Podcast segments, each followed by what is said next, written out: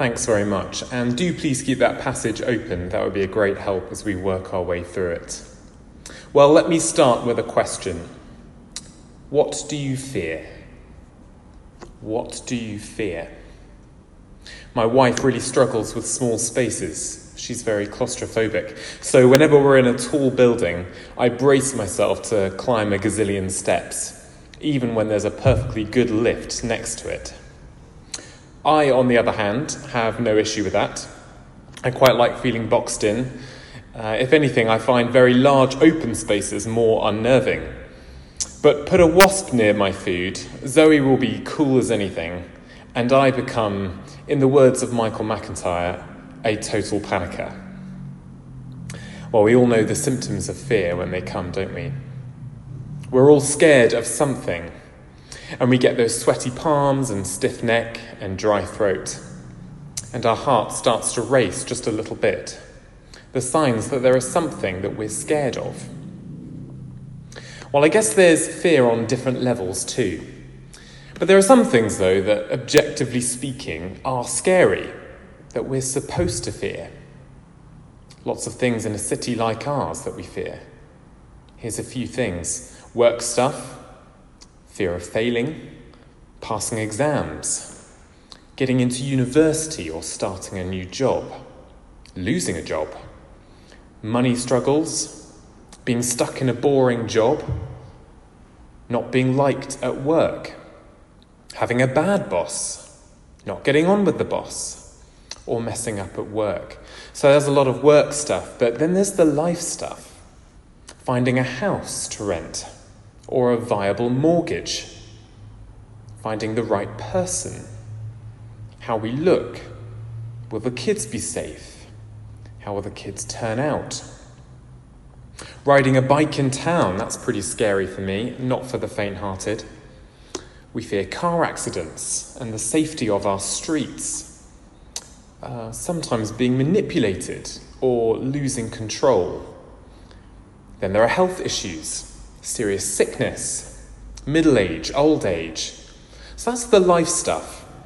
And then there's the global stuff terrorist attacks, cyber warfare, a nuclear bomb or global warming, or a financial meltdown. And we could add to that list, couldn't we? Lots of things that cause us to fear, and lots of things that we fear, fearful of. Well, if so, you're not on your own, because in our passage, Jacob was in a scary situation. Take a look with me at verse 31 of chapter 31. Here's what's going on in Jacob's head. Jacob answered Laban, I was afraid because I thought you would take your daughters away from me by force. Fear seems to be the issue for him, and we see it played out in chapter 32 as well. And he's got it. You understand why. He's got 11 kids, he's got responsibilities now. Not just any kids, though, the foundations of the nation. Everything has been heading to this point. But he's not in the promised land. He's not home. And he's told to return home, go there. But he's got nothing. And he's going nowhere. You see, he can't leave. If he leaves, they either starve or they get stopped. If he leaves, well, there's no provision. He's got nothing. They'll be like refugees with no food, starving out somewhere in the desert no provision. If he leaves, well, there's no protection. Laban, he'll probably stop them. After 14 years hard labour, if Jacob says, I'm off, Laban says, I don't think so, actually. And he takes the family hostage. That's the fear. He's stuck, almost with a gun to his head. And Laban shows by what he does in the passage that Jacob's absolutely right to fear. A family mob on the chase, out to get him. Fear, no protection. He's got nothing, and he's going nowhere. The nation's only just been born. It's almost as if it's not even going to get out of the nursery into adult life. and that the promises of Genesis 28 are going to get wiped out as the family, the hopes of everything, are destroyed. It's scary, all right. And it raises the question where does he go? Where does he go with his fears? Who does he trust? And for us, who do we trust? Because we all trust in something or someone. Even if you'd call yourself an atheist or an agnostic, we all trust in something or someone. Maybe you're here and you wouldn't call yourself a Christian, or you're just looking into things. Or at least you've got some questions or some doubts. But we've got our fears as well.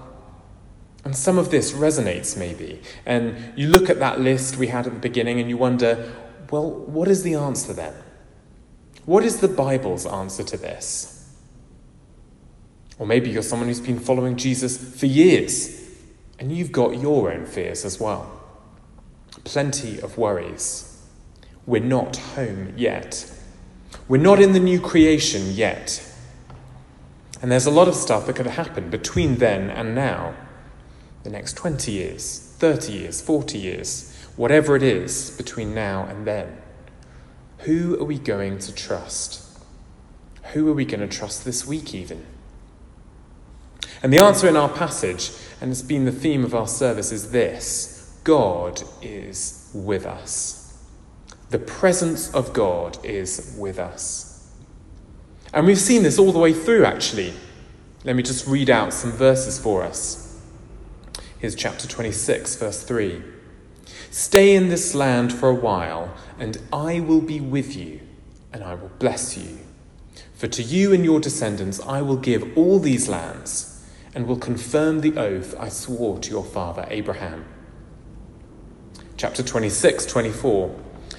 That night the Lord appeared to him and said, I am the God of your father Abraham. Do not be afraid, for I am with you.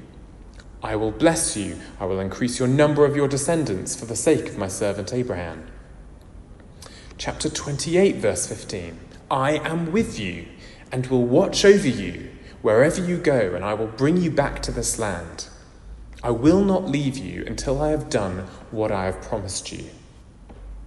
Chapter 28, verse 20.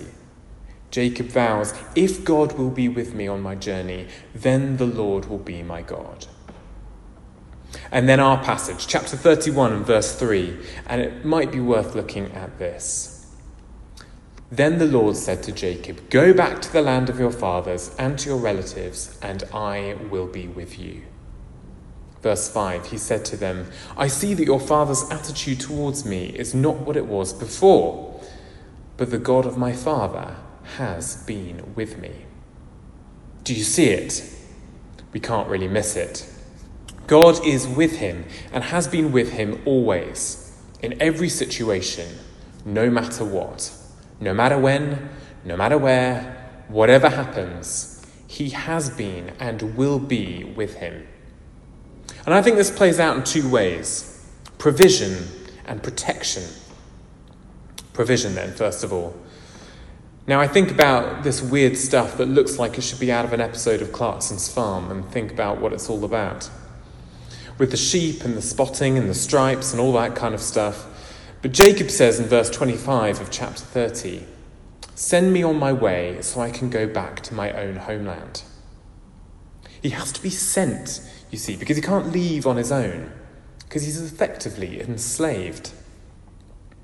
Laban did very well out of him, but he's got nothing.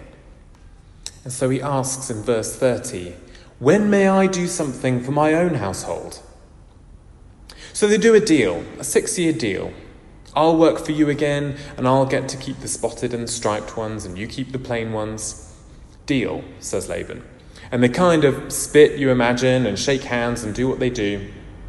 But before the ink is dry, Laban changes the deal. He changes his wages ten times. That's just his way of operating. That's the way he plays the game, dirty as anything. He stacks the deck against Jacob deals himself an unbeatable hand. I'm sorry, didn't, didn't I say? Oh, I'm terribly sorry, but I'm going to have to take out all the spotted ones from the beginning. And I'm going to have to put three days' distance between us, so there's going to be no, no way in his head that it's ever going to work out well for Jacob. And he's thinking, what a loser. He fell for this one. Probably feeling quite chuffed about it all. Jacob, he's going to get nothing at the end of all of this. But Jacob is shrewd. Verse 37 of 30. He uses the tree sticks. And the stronger sheep and goats when they're on heat, as it were. He pulls out these sticks, and maybe it's an aphrodisiac, I'm not quite sure, but they get pregnant, and that's not all. They become spotted sheep. Well, how does this work? Well, I'm not quite sure. Some suggest it could be some sort of sorcery, others claim it was a legit method of agriculture. Maybe. Or maybe we're just not supposed to think about that too much in terms of how, but we're supposed to consider that God is with him in amongst it all. He is providing for him. In every situation, against all the odds, even when Laban stacked the deck against Jacob, God holds all the aces. He is providing for him. And so, verse 34 the house of Jacob increased greatly and had large flocks. That's the punchline at the end of chapter 30. Maybe you're wondering, well, isn't this just Jacob up to his old tricks? Is he kind of fleecing Laban, if you like? Well, the dream tells us that that's not the case. The dream in chapter 31, take a look from verse 9. God has taken away your father's livestock and has given them to me. In breeding season, I once had a dream in which I looked up and saw that the male goats mating with the flock were streaked, speckled, and spotted. The angel of God said to me in the dream, Jacob. I answered, Here I am. And he said, Look up and see that all the male goats mating with the flock are streaked, speckled, or spotted. For I have seen that Laban, what Laban has been doing to you. I am the God of Bethel. So, God, you see, He provides. And I think this is where we get a kind of taster of what we see later on in Exodus, where we see the same thing. Someone in slavery, a whole nation in slavery now, leaving for the promised land, and they plunder the Egyptians. Exactly the same pattern. Well, what does this strange sheep story have to say to us? Well, let me give you some wrong applications first, just so we get those out of the way. It's not, don't get mad, get even. It's nothing like that. It's not, take matters into your own hands. It's not like that either. Instead, it's the reverse of that. It is put everything into God's hands. It's a wonderful picture of his very kind providence, his provision. He is trustworthy. Now, I know as I use the word providence or God's provision, that we could misread that somehow. I think, well, maybe that means that God gives me what I want, or He spares me from poverty or the hard times. Well, it doesn't mean that either. And maybe some of you are right in the middle of a hard time right now. But it does mean that God provides. In particular, He provides what we need to get home home to heaven, home to the new creation. He can be trusted, you see. He can be trusted with our fears. So, firstly, provision, but secondly, protection. The story goes on, and Jacob wins his hand, or rather, God does for him. But it's not over. He's wealthy, but in that kind of Bond type moment where in the casino he gathers all the chips together and cashes them in, and he's got this wad of money, he collects the winnings. The others, they look on. In fact, the sons of Laban, they look on in verse 1 of chapter 31, and they're properly annoyed. They feel like they've been completely cleaned out, and they have. And suddenly, the danger levels increase again. It's a new threat, but it's bigger. Laban doesn't look on him with favour anymore, and the clock is counting down. So this time, Jacob takes the lead. He calls a family crisis meeting. They're in a field, so no one can hear them, so it's all quiet. Hush, hush. But it's serious and it's dangerous. And the promise of God to Jacob from chapter 28 could be wiped out.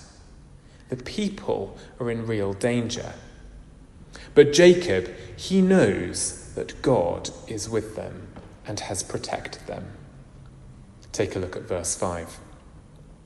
I see that your father's attitude towards me is not as it was before. Big understatement. But the God of my father has been with me. He goes on to say, You know that I've worked for your father with all my strength, yet your father has cheated me by changing my wages ten times. However, God has not allowed him to harm me. He says that in confidence and the wives, they line up with him and those promises. But things, they don't seem to look that good, do they? Despite all of that, and so they wait for the sheep shearing, shearing season. They wait until Laban's out the way, and then they make a run for it. And they head out as fast as they can. They do a secret runner. They put three days' distance between them. But Laban finds out. And suddenly the chase is on. And in my head, I kind of imagine dust going everywhere and camel hooves and all that kind of stuff. I guess camels move quite slowly, but you get the idea. A seven day chase to catch them up. He does catch them up. The tents are in the hills and it's face off time. What's going to happen? Laban speaks in verse 26. And what he comes out with is utter drivel like major gaslighting. He says, Why did you run off with my daughters? If only you'd told me, we could have had a party. We could have celebrated. I would have given you a proper send off. We could have got some music going, it would have been fun. I could have said goodbye properly, and there would have been hugs and kisses all round.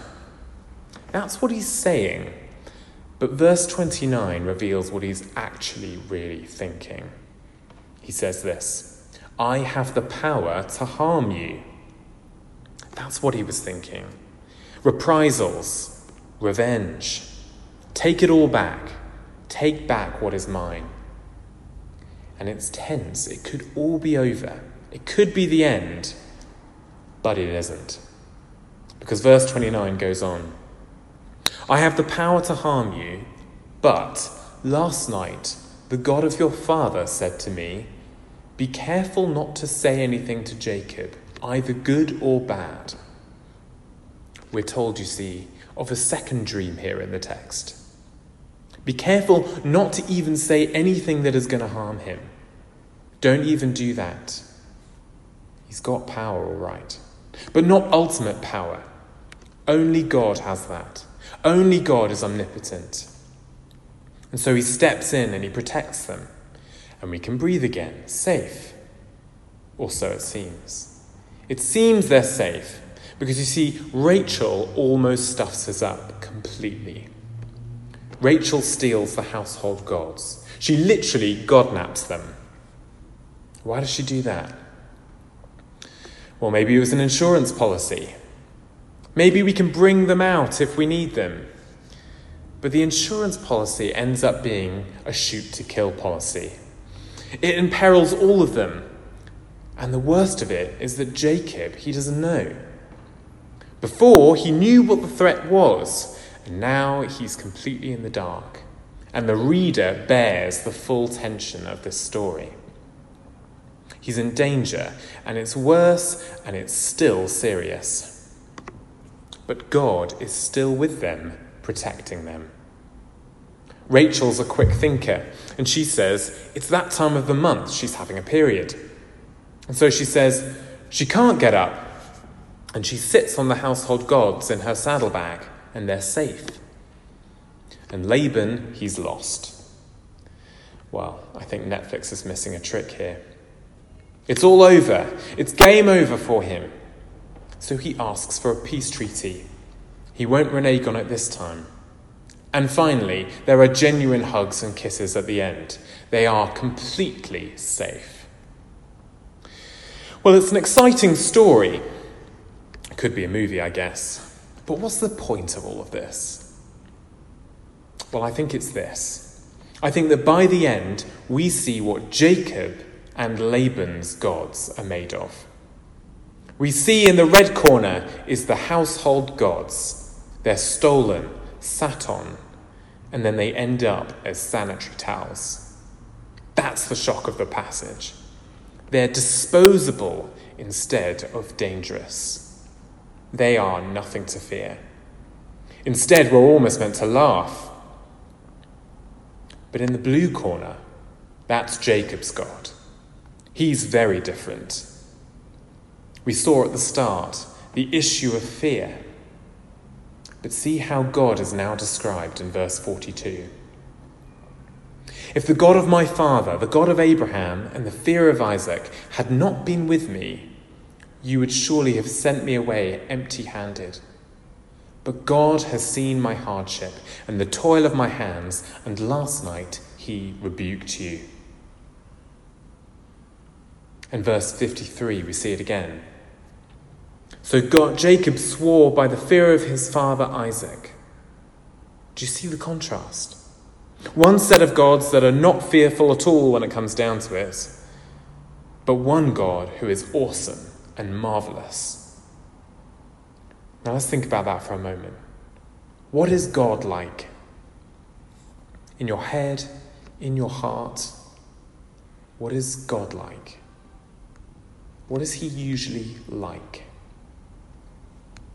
I ask myself the same question. Well, He's the God who is with us, the God who provides and protects.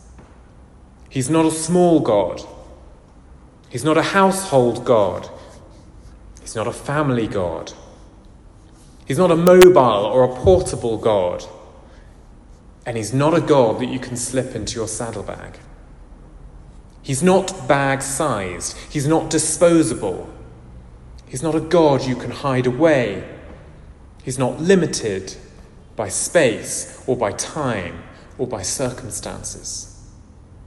He's the omni God. He's omnipotent.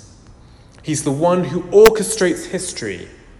He's the one who wonderfully provides and protects. Protects his people, gives them safety, brings them safely to the promised land, to heaven to the new creation. And therefore, He is a God that we can trust with all our fears. Heaven, the new creation.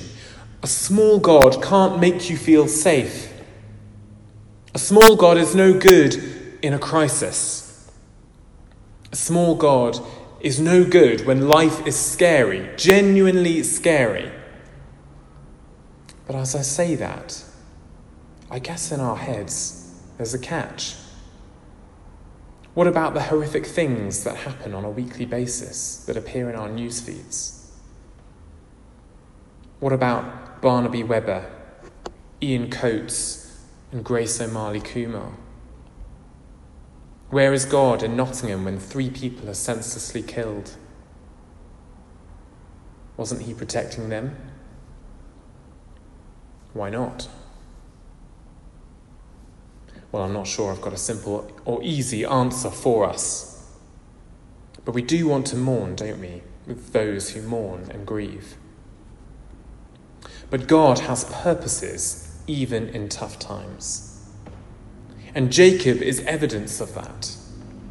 20 years, 20 years hard labour, but in all of that, he clung to the promises of God that he'd bring them all home that he'd make them a people. And ultimately, that is the promise that we cling to as his church. That God would bring us safely home, ultimately, to heaven, to the new creation. But as we come to a close, here are a couple of implications for us to chew over. First of all, trust and fear God. It's easy to forget, isn't it, that God is with us, that His presence goes with us every day if we've trusted Him. Because we don't seem to see it, do we? God has been and will be with us always, in every situation, no matter what, no matter where. That's why we need this passage, because we may not always feel like that. Well, why not ponder this passage tomorrow morning and take it in and pray that this would be something that you cling on to?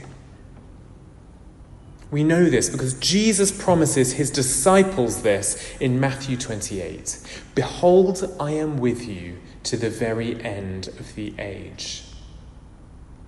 To the very end of the age, that includes you and me. So, first of all, trust and fear God. But secondly, don't hedge your bets. Don't hedge your bets. You see at the end, Laban, I think, is still hedging his bets. He's been doing that all the way through with divination and household gods. But now look at verse 53 and see what he does there. See who he swears by the God of Abraham and the God of Nahor. You see that? Two gods. I wonder if we do that ever. Hedge our bets. Trust God and my job, God and my status and my achievements, God and my ministry, even, God and my relationships, God and my family, God and I'll leave you to fill in the blanks. Because you see, only one of those is with us. Only one of those is trustworthy. Only one of those makes and keeps promises. Only one of those will take you home in the end. Let's pray. If the God of my father, the God of Abraham, and the fear of Isaac had not been on my side, surely now you would have sent me away empty handed. But God has seen your abuse and my hard work and rendered his verdict. Our loving Heavenly Father, we thank you and praise you for this picture of who you are and what you're like. That you are a God who is with us, whose presence goes before us, who is trustworthy to protect and provide, who is kind, who is gracious, and yet who is awesome. Please help us to trust you in all things. In Jesus' name, Amen.